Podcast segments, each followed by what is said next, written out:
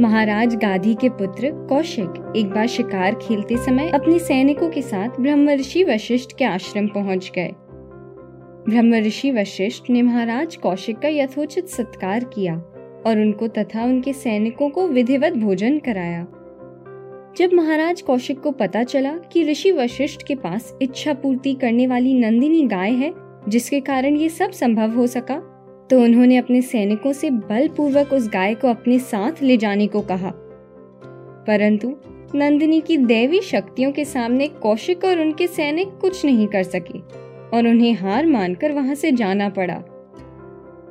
इस घटना के बाद महाराज कौशिक ने निश्चय किया कि वो किसी भी प्रकार से ब्रह्म ऋषि वशिष्ठ को पराजित करके ही रहेंगे।